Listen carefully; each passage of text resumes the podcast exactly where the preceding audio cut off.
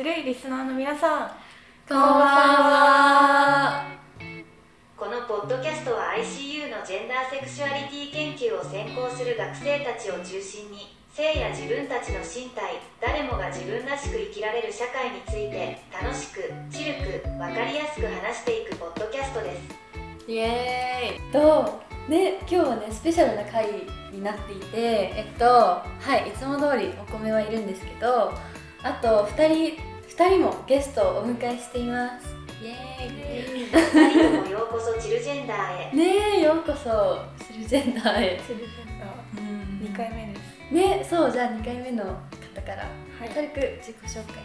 はい。えっとご紹介に預かりました。ここねです。えっとこの前は ICU 高校で生理用品を置くプロジェクトについてお話しするっていう回で結構1年ぐらい前の回にエピソード9とかだったっけ？そうですね。ね懐かしい。2回目の登場です。ありがとうここねちゃん。ともう一人のゲスゲストの方も。はい、とあんこです。あんこちゃん。あんこちゃんと呼んでください。私は ICU の学生です。よろしくお願いします。お願いしますであの紹介で若干分かった人もいると思うんだけど音響さんも収録に参加してくれています。って感じで今日は4人この空間にいるんだけどそんな感じでお話をしていこうと思います。で何の話をしようっていうことなんだけどあのーそうね。あのね「アンネの日」っていう劇がありましてそれをあんこちゃんがしょもうあんこちゃんからなんかみんなに広まってでこの4人とも見に行ってるんだけどそれがものすごくものすごく良かったからその感想会をぜひしたいねっていうことであん、えっと、詳しくは後で紹介するんだけど「アンネの日」という劇について話語り合う回です今回は。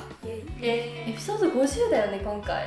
50回目、嬉しい。すごい。すごい。ありがとうございます。ねありがとうこんな感じなんではいまた本編でお会いしましょう。よろしくね。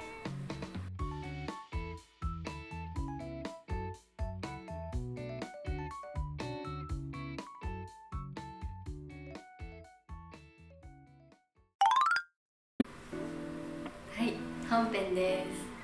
えっとそうアンネの日っていうのを聞いたことある人リスナーでどれぐらいリスナーさんでどれぐらいいるかわかんないんだけどちも全然あの聞いたことなかったんだけどその結構みんなを誘ってくれたくれてアンネの日について紹介してくれたのがあんこちゃんなのであんこちゃんからぜひあのアンネの日について軽くご紹介をいただけたらと思います、そうですはい。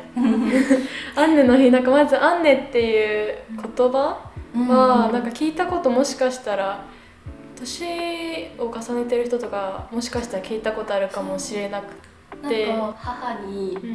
まあいいかなんかママにこの「アンネの日」っていう劇見に行くんだって言ったら「あアンネなアンネナプキン知ってる?」って言ったら「知ってる知ってる」って言ってた。けどうちは全然聞いたことなくて。二、人はあったアンネナプキンいや私聞いたことなくて。うんうんででもここねちゃんにアンネの日の話したらうん。ここねちゃん知ってそうですね。うんなんか説明してもよろしいですか、うん。なんかアンネの日って昔日本で最初に作られた生理用ナプキンの会社ででアンネの日っていうのはあのいわゆる生理の日生理期間を表してて、まあ、アンネ社がその生理をもっと、まあ、気分を上げるためにじゃないけどそういう風にアンネの日っていう風にしましょうって言って昔アンネの日って呼ばれてたっていう歴史があります。うんうん。そう。で劇もそう説明ありがとう。劇も多分そこからね、うん撮ってそれで「アンネの日」っていうのをことあの題名劇の題名にしてて。でも劇の内容として私最初だからその「アンネの日」のその会社についての話なのかと思ったんだけど、私もそうね。でもそうじゃなくてあの本当にオリジナルのうん。あの脚本家の方が書かれたストーリーででそのストーリーがその8人のあのすごい大きい大企業で働いてるは8人の女性がなんか大人の自由研究としてその生理ナプキン自然派のそのナチュラルの生理用のナプキン開発にあの奮闘するっていうのがメインストーリーでだからその自然派のナプキンって多分皆さんも想像できるように難しい、作るのが難しいっていうのがあってその作る開発の過程の中でそのそれぞれがすごい、うん、なんか互いに協力し合いながらあの物語が進んでいくっていうのが、そこがすごいいい作品、ですね。ストーリーこんくらいでわかるかな他に。いいんじゃない？コンセプトで、ううん。うん。ん。じゃああんこちゃんがまずここねちゃんに紹介したの？そうそうそうそう。ですねなんかそうもともと、えっと、この舞台に出てるくずきさんっていう方がいらっしゃって、その方の別の舞台を私が見に行ったことがあってその舞台はあのくずきさんが脚本書かれてるのでそれで結構くずきさんのファンになって。っていうのがあってでくずきさんがあのツイッター、うん。あ X をフォローしててでそれであの告知がされててででそのストーリーとか読んでえ何これ面白そうっていうのを思ってでそのストーリーの見た時にすぐにここねちゃんのことが思い浮かんで一緒に行きたいなって そう思ってここねちゃんにそうここねちゃんすごいあの ICU に生理用ナプキンを無料で配布するっていうトイレで無料配布するっていうのをにのプロジェクトにすごい頑張ってるのを知ってたからなんかそのすごいストーリーと結構重なっていやめっちゃ嬉しい。ここねちゃんのことがいや絶対一緒に行きたいなと思ってそうここねちゃんのこと誘っていやありがとうございます、はい一緒に行った感じです。本当に嬉しかったですここねちゃんマジですごいよね。いやそんなそんなそんな。いやあのあんこちゃんも超すごいんだけどなんかねあの1年前ぐらいに出てもらった時からずっとその活動も続けてくれてるし実際実現してるしみたいな感じで超リスペクトねです、しかも高校生の頃からねや本当にってるから。ねすごいよね。褒められまくってる今てか嬉しいいいね。そういうポッドキャストだからねやった。上がる。そう。いやでもそうやって誘っていただいてもう見に行ったらすごく良くて。うんて言うんだろうエンパワーメントされるっていうか力づけられるのがすごいあってまあ見に行った後いやもうこれから人生頑張ろうって思わざるを得ないぐらいすごい良かったな。なんか本当にキラキラしてたしなんか夢を見える感じ希望ってあるんだなみたいな感じしたかも、いやうん。なんか本当にそのさっき8人の人がそれぞれ支え合ってるってそのなんてシスターフット女性同士の絆みたいなのがすごいうん。良かったよねなんか、うん仕事上でその開発の上でのあの協力その試合ももちろんだしなんか人として生きていく上で支え合ってるっていう感じもして、確かに。それがすごいなんかその2つがしかもその8人それぞれが本当に違う能力で違う性格の人たちでなんかすごいリアルでもリアルだなんかうん。ただなんか本当になんだすごいリアルだったよね。リアル。なんかもちろんなんかいざこざみたいななんていうのぶつかり合いみたいなのも聞いたりするけどなんかそれはうん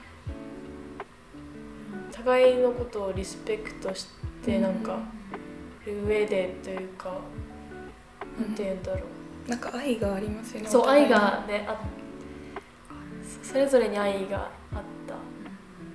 なんか全編通してその対話っていうものがちゃんとシナリオに取り入れられてた感じがして、なんか今のさ映画とか他のなんかメジャーな作品見てるとなんか日本のやつってなんか劇なんていうの？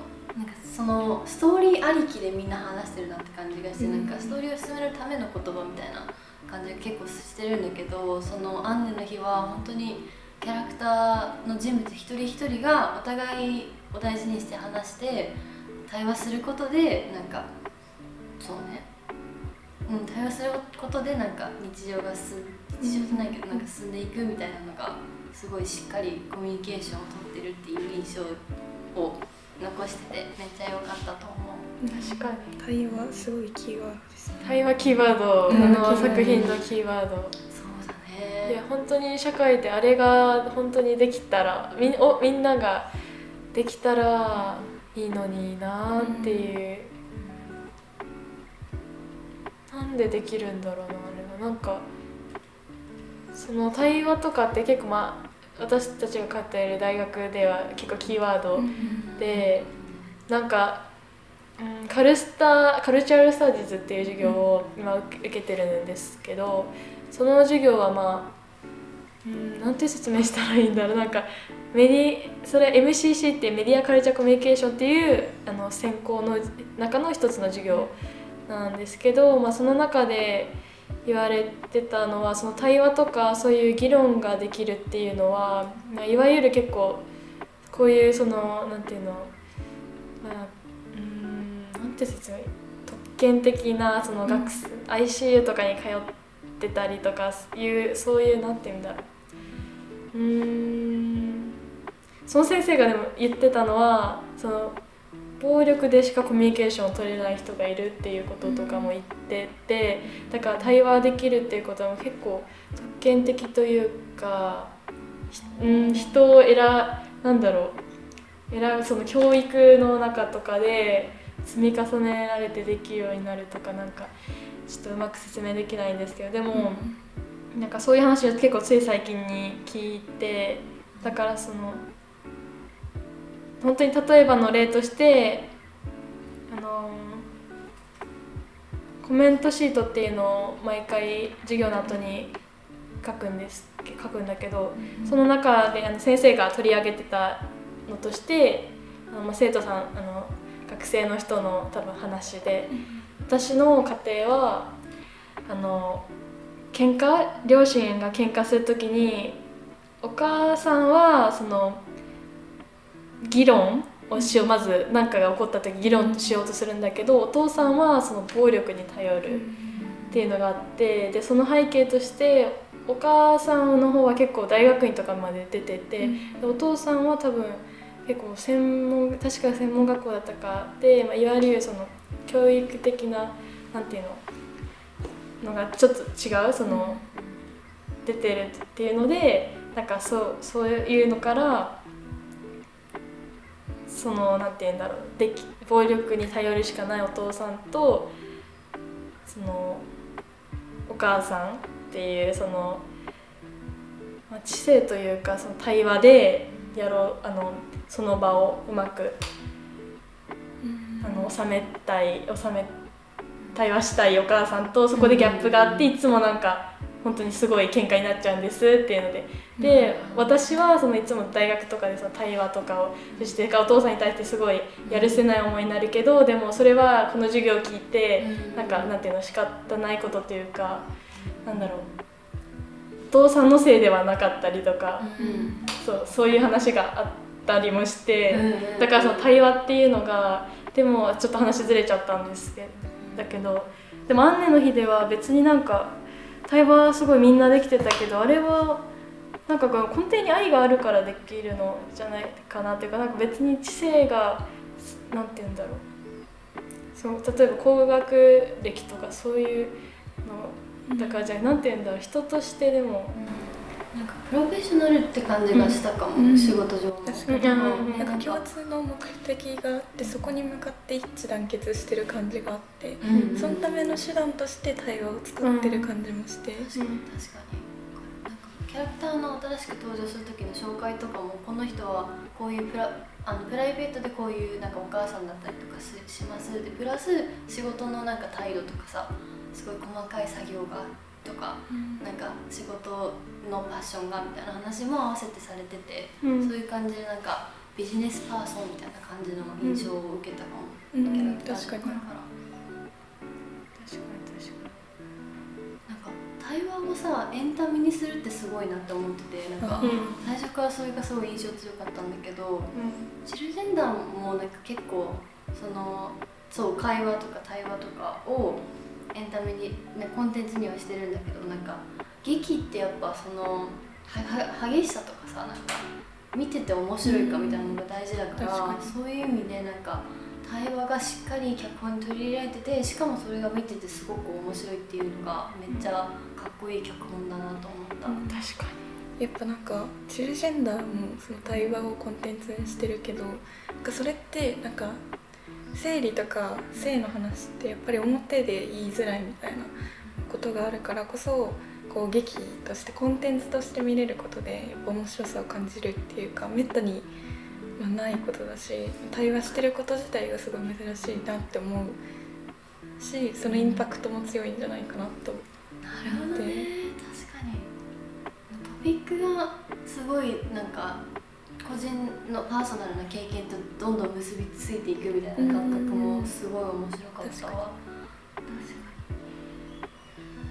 ネタバレうんしたいです。にネタバレネタバレのありで話していいんですか？いいんじゃないじゃあそう前半今まではネタバレなしであのそう劇見てない人もぜひ聞いてほしいなと思って話したんだけどここからはちょっとネタバレありでのトークになっていくので一応なんか劇はもう千秋楽終わってていつ再演するかわかんないんだけどまあネタバレちょっと避けたいなっていう人はまた次回かな？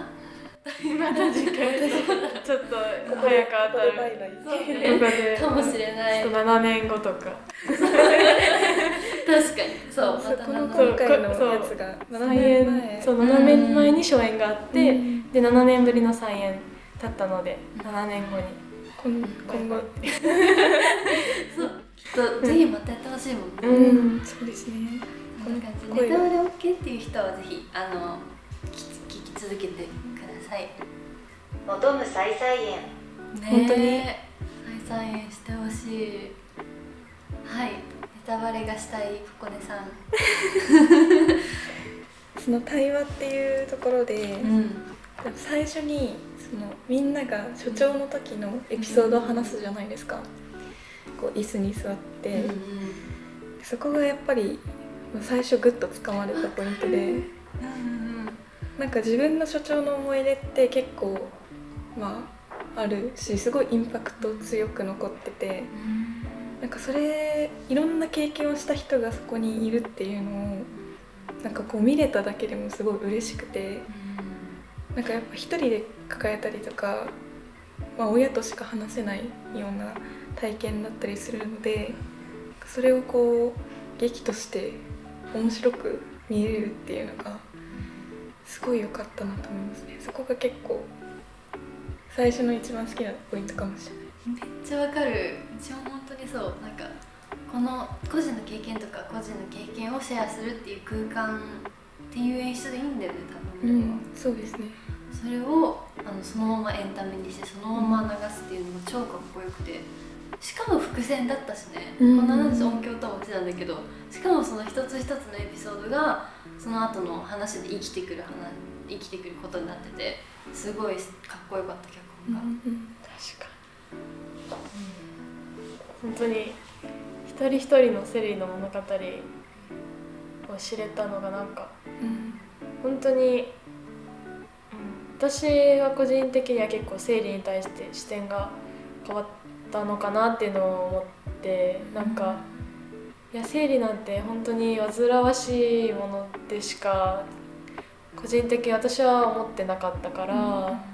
いやなんかその生理っていうなんていうの概念じゃないけどなんか生理っていうものから本当に一人一人に違う物語が生み出されてるっていうことに対してなんかめっちゃ面白いじゃんって思ってうん。素直に。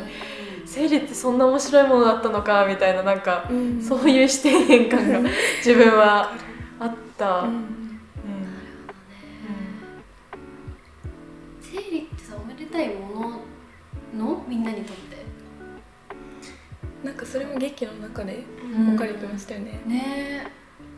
それは別にただ起こる現象って感じなんだけどとしてどういうものなのかなと思って。初めて来た時はただやばいと思って漏れちゃうとかそういうなんか物質的な不安みたいなものが大きかったしおめでたいとは思わない。なんかおめでたいって結構その、まあ、妊娠できる体になったイコール大人になったみのでおめでたいって思われるけどやっぱその生理が来たことがこの妊娠できる体とつながっているようにはなんか思えないしこうただ出血してるだけみたいな 感じがしてあんまりおめでたいとは思えなかったかじゃあわかるなんか劇の中でさすごいあのー、なんだっけさやかさんな。キャラクターのさやかさんの父親がそのさやかさんの所長の時にもなんか泣いて喜んでたみたいなのがあってその喜びの原も源がやっぱ全然理解できなくてなんかうん。その妊娠できるから何？みたいな。それはイコール大人ではなくてまださ12歳だったり13歳だったりするわけで、なんかその喜びわかんねえなと思ったりしてうん。たかな？っていうのがちょっと印象が深かったから最初のところ。こう何十年も、まあ、劇の中でも450回現現代の人は450回ぐらい生理が来るってことでそれが始まるっていうタイミングであんまり喜べないなって思ってまあでもこんなマイナスなことばっかり言ってるとあんまり良くないのかなとも思う自分もいて。まあでもその、まあ、実際どう辛いかみたいなのも劇の中で結構現れてたりしてたのが個人的には良きポイントでした。わかる。なんか概念としてだけじゃなくてちゃんと中身も苦しみも伝えててそれだからこそ成立するストーリーみたいな感じで素敵だったか。うん。そう私結構印象に残ってるのはうん。ツバッチだあのツバッチだよね。ツバッチ。多分うんうん。あの合ってるかな。あのすごい結構メインの。とリーダーのそうそうそうそうリーダーの人ね。ツバッチ？うん。うん。があの何？ドイカナが、その生理自然派のとドイカナっていうそのせと大人の自由研究で一番最初にその生理ナプキンを開発したいっていうのをあの掛け合った人がドイカナでその同期のスワッチっていう人がいるんですけどでスワッチはでも最初はねあのドイカナから話聞いた時にもう結構もう「いやそんなのできないよ」みたいななんか他のプロジェクトで忙しいのにみたいな感じ。で結構ねなんか突っ張るというかなんかいや無理っていう感じだったんだけどその進んでいく中でその後になんかでも本当はそのドイカナから最初に自然派のナプキンっていうのを作りたいって言われた時から私本当はいやもういいじゃんと思ってたんだけどでもその PMS でその気分とかそういうなんていうの精神的に多分沈んでたりしてそれでなんかああいうこと言っちゃったんだよね、ああ私なななんであんなことを言っちゃったんだろうみたいなとことかは結構印象に残ってて、うんめっちゃわかる。うん。なんかうん。その普通のコンテンツとか、まあ、どんなアニメとか、まあ、いろんなものを見ててもやっぱりそこに生理ってものは存在してなくてその PMS とかでこう波があることすらもまあないようにされてるし、まあ、生理、まあ、生理用品を変える描写なんてまあ多分ないだろうしなんかその生理っていうものがない体が当たり前でそうやって日常が進んでいくものばっかり見てたからそうやってなんかあえてその PMS で気分を変動させるっていうその演出を入れることでその生理っていうものがいかに日常に影響してるかっていうのがすごい分かりやすくなっててすごい嬉しかった逆に。そっかそっか。いや、なんかしかもそのスワッチはなんかプライドが高いから言えないんだよねそのうん。PMS でっていうの。だから結局最後まで多分スワッチが最初に反対したっていうのはその他の7人他の人最初に他の人たちには伝わ知らないんだよね。そそうのだね。それもなんかリアルだなっていうそう。うんだからねそう、うん、いや。そう PMS なんだよだったんだよとかいうそういうのを言わなかったから、うん。うん、リアルだなっていううん。本当に溶け込んで。うん。た、確かなんかチェリーの描写がゼロのさ女性たち物語ってさ全然あのなんていうの？それそういう形もありえるとは思うんだけどなんかそのせなんか生理起こらない人たちの起こらない女性という人たちのなんかなんていうの？キャラクターの設定的にさなんかちょっと違う臓器を持ってる人たちなのかなとか思ったりして、なんかアンネの日見てからはなんかその他のストーリーで出てくる女性たちってなんかうちらとっていうとシス女性に限られちゃうんだけどと全く同じあの臓器を持っているのだろうかと思って。なんかすごいわかる。ね。すごいわかる。なんか自分なんか自己投影できない感じありますよね、うんうんうん。そのアニメとかの女性キャラクターを見ててもこれなんか共通のものを持っている感じがしないというかななんだろう。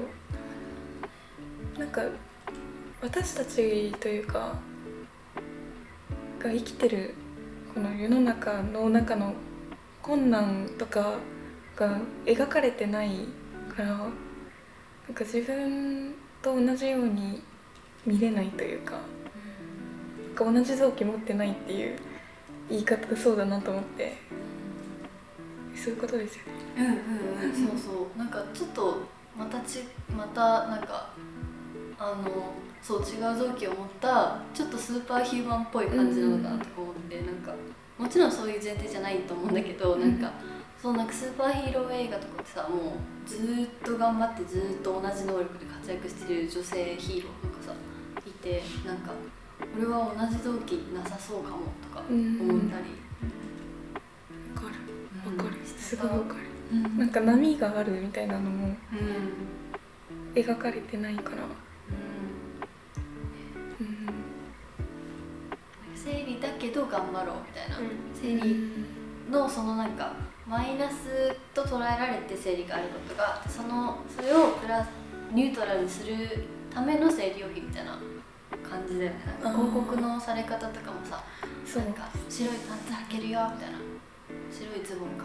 そう履け別に変わらず履けるから大丈夫みたいな。生理だけどハッピーみたいうん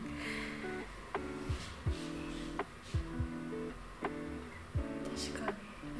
アンネの日では結構まあポジなんかまあ生理用品の開発に取り組むっていうので、まあ、ポジティブな印象を受けるのが多かったけどだからこそあのアフタートークでさ質問してた人いたよね。その、自分は結構生理が重いっていうのあってなんかけこの舞台はキラキラしてたっていうのでその脚本家の方になんかその生理に対してマイナスのあのなんていうのい思いを持ってる人とかは登場させようと思わなかったんですか？みたいな質問とかしてる人いたよねいま。したね。そうそう。でそれで、まあ、脚本家の方はあでもやっぱりそう今回のは生理用品の開発に取り組むっていうのだからやっぱりポジティブなうん。あのそういう思いを持っている人を登場させたからここにこの舞台のアンネの日にその人を登場させるのは難しいかもしれない。けどなんか別の舞台とかで考えてみますみたいなのうん。おっしゃってた。紳士だね。紳士です。このアンネの日の超重要ポイントとしてトランス女性の役がしっかりあってその役を演じてる俳優さんも当事者の女女優さんがやってるっていうのがめっちゃ終始良くて、なんかそこでから生まれるなんか本当の意味でのシスターフットって言いたいかも。これこここで生まれてるシスターフットは。なんか生理があるなしで結びついてる絆とかじゃなくてこうなんだろう。うんなんて言えばいいのかわかんないけど。でどう本当にシスターフットが良かったんだよね。本当にうんあの中での。だよねなん生理ある人とかトランス男性の生理ある人とかもいるしそこのそこも連帯していきたいんだけどなんかそうねお話の中ではその女性っていう自認がある人のインクルージョンとかシスターフットみたいなうん。解釈で見てたからそうそうだね私うん。うんそうだった。いやなんか例えばそのノンバイナリーとかトランス男性の人があの開発室に入ってきたらもう絶対ウェルカムで迎えてもらえるだろうなっていう信頼があったから、うん結構安心して見れたかも。確かに。確かににしてもさやかさんとりおさんの最後の展開熱かった。えー、そんな話してるんですか？い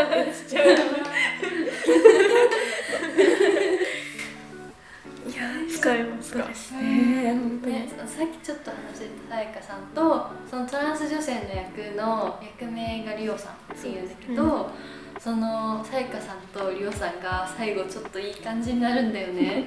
なんかそこもなんかちゃんとコミュニケーションしてたよねめっちゃ、うん。ねなんかさやかさんの方からなんかなんて言ってたっけなんかもうす好きですみたいな感じ脚本。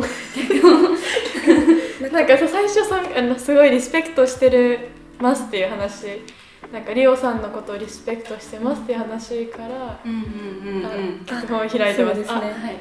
どそう買いました脚本みみんな買い買った。みんな買った。いや最初ねなんか最初私行った時にパンフレットは買いたいから買おうって思って。でそうでもなんか脚本はまあいっかみたいな感じで、で入って見終わってあもう絶対買わなきゃって。絶対買わなきゃ。っ て脚本開きます。何ページ？80 ?80 えなんかこのリスリスペクトなんか尊敬してますお互いに尊敬してますっていうのを言ってからのあの へえなんか、なんか最初にその、まあ、興味ある人っていうか相手の考えを尊重できる人とお付き合いしたいっていうのを言ってうんで尊敬してますってうんリオに向けて。あ告白ですよね。ある種の。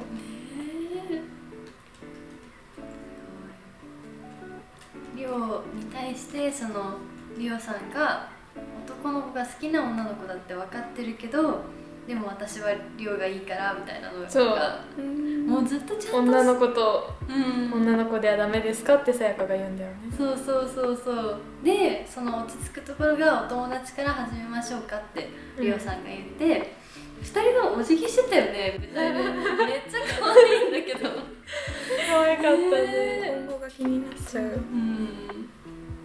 いやでねでここででお友達から始めましょうかで結構会場で笑ってる人もいた、あそうなんだ。そうそうそう。でなんかそれで思ったのが他の場面もそうなんだけどなんかこの舞台って多分なんか本当に隣の人が笑ってるけど私は笑ってないみたいな、そういうのとかも結構多くてなん確かそれがねすごい私はいいな面白いなって思ったんだよね。なんか舞台のそれはぜどの舞台のいいところでもあるんだけどなんかそのあここでこの人は笑うんだとかなんかなんていうの？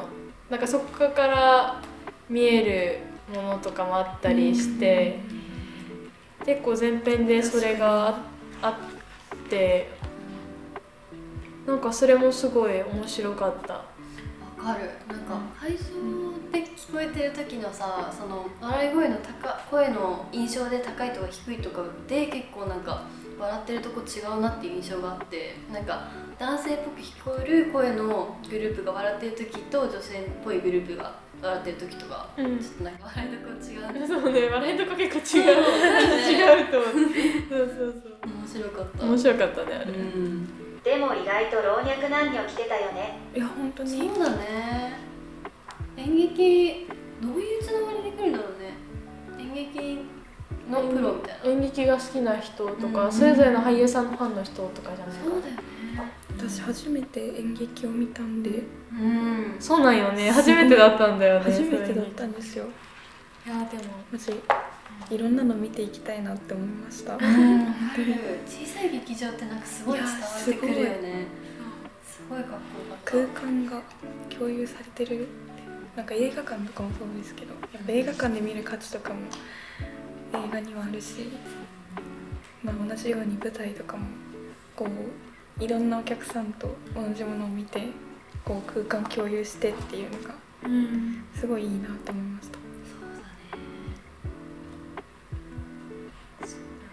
私もあんなあんなにちっちゃい劇場小さい小劇場に行ったのは初めてで、うん。他の今までは結構大きなところとかで見てきてたから初めて行ってでもいいなってやっぱ思った、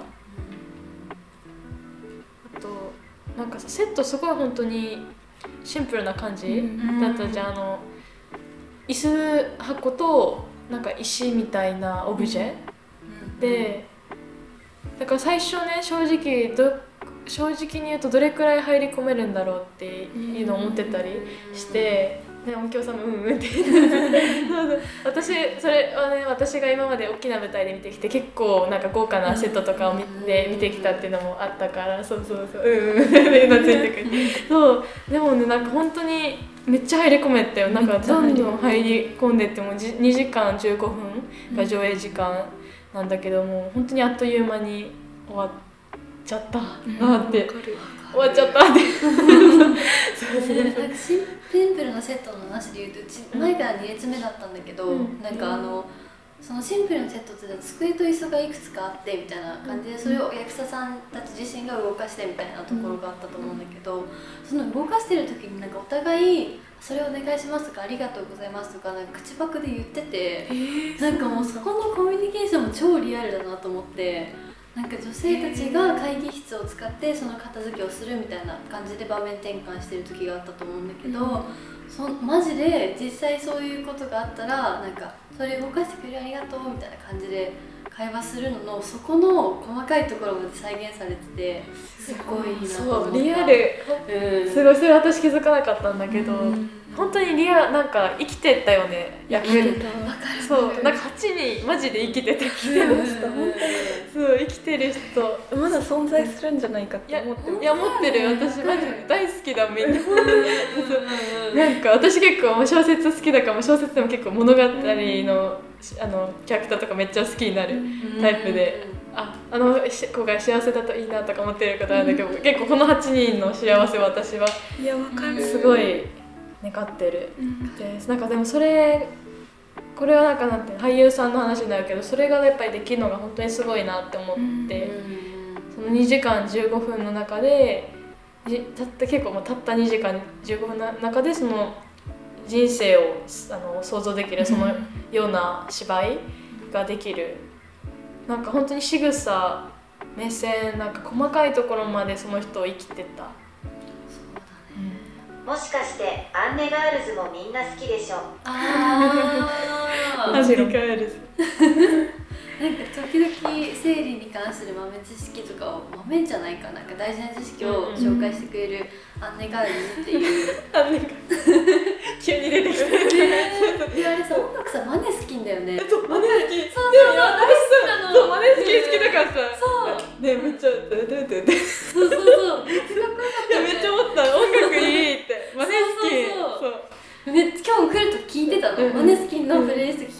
ンフレット全部読んできたんだけどめっちゃ楽しかった。いやそう。そうなの。うん。後でどの曲か探そう、うん、え I wanna be I wanna そうだね。あったよね。I wanna be your slave が1個目かな、うん、2個目ぐらいがなんかガソリンの曲？だなんかめっちゃ低いさ、ガソリンっていう題名の曲があると思うんだけど、かなと思ってる感じ、そうね。私題名かんないけどいやマジで最後で、うんその曲とともにアンネガールズがなんかパネなんか画用紙とか持ったりして出てきて、その生理に関することを話すんだけど。いやなんかよかった。よね。うん。なんか途中で何だったっけ？性教育のな何だったっけ？あななんか途中でさ全員違うような意見がある。あー。せい覚えてるのは性教育の性教育の敗北だと思いますっていうのをエイカが答えとして持ってるのを覚えててあれ何のあなんだっけ何の質問で出てきた？パートナーのはなんか生理にどれぐらい理解がありますかみたいなやつが2個目の質問だった覚えがあるんだけど、1個目最初の方だったと思う。うん。最初のね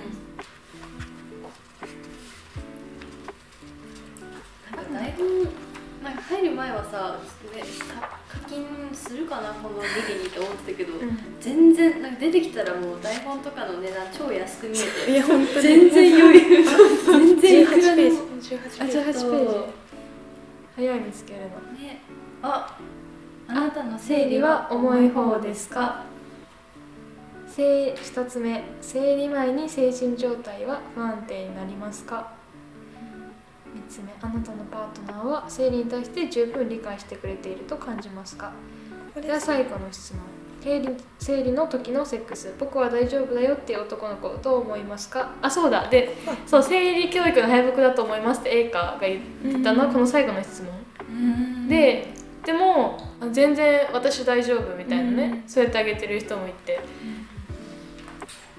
人によって7 8人分のアンサーそうそう8人トイレのアンサーがあったんだよ、これ普段見えないものをこうスケッチブックで可視化してる感じがすごい良かったな、うん。確かにね。なんか言葉も大事だけど文字にであるのもすごい大事だよね、なんかこのパンフレットでいのだ対談で言い方があったんだけどあの8人があの違う色の宝石って言っててめっちゃいい言い方だなと思っていい。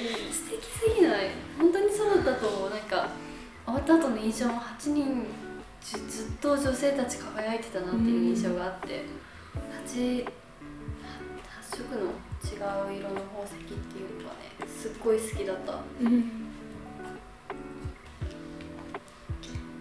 すごい良かったな。よかったよ。このなんかアンネガールズがなんかでかいせあのナプキン持ってきてここがこうやってできててみたいな、うん。こうせナプキンの解説してたのがすごい良くて、確かに。えなんか普通にさめっちゃ勉強私もさ生理ある人だけどさ勉強になったんだよね。勉強になって知らないこと結構いっぱい本当にそう生理用品の中なんてわかんないんだよいやそうそうそうなんか細かいね、うん。なんか物質の名前とかね。これがゲルになってみたいな。えそうなんだっていうことがなんか結構へーとかねここの中でめっちゃ。なぜあって超ケミカル。そう超ケミカル、ね。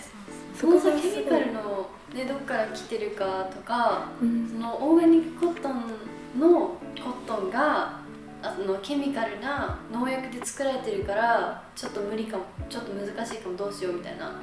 のとかすごい開発開発のリアルっていう感じもあったしその今の今の世の中に生きる消費者としての消費活動の難しさとかもすごいあってめっちゃそういう意味でも超リアルだし大事だなって思った。いや生理だけじゃなくてねうん。結構環境研究の授業で学んでるようなあの、ね、オーガニックコットンのその話とか農薬の話とか、ね、出てなんかリサーチ力もすごいなとかなんか、本当だよそうねいろんなこと思いながら見てた。うん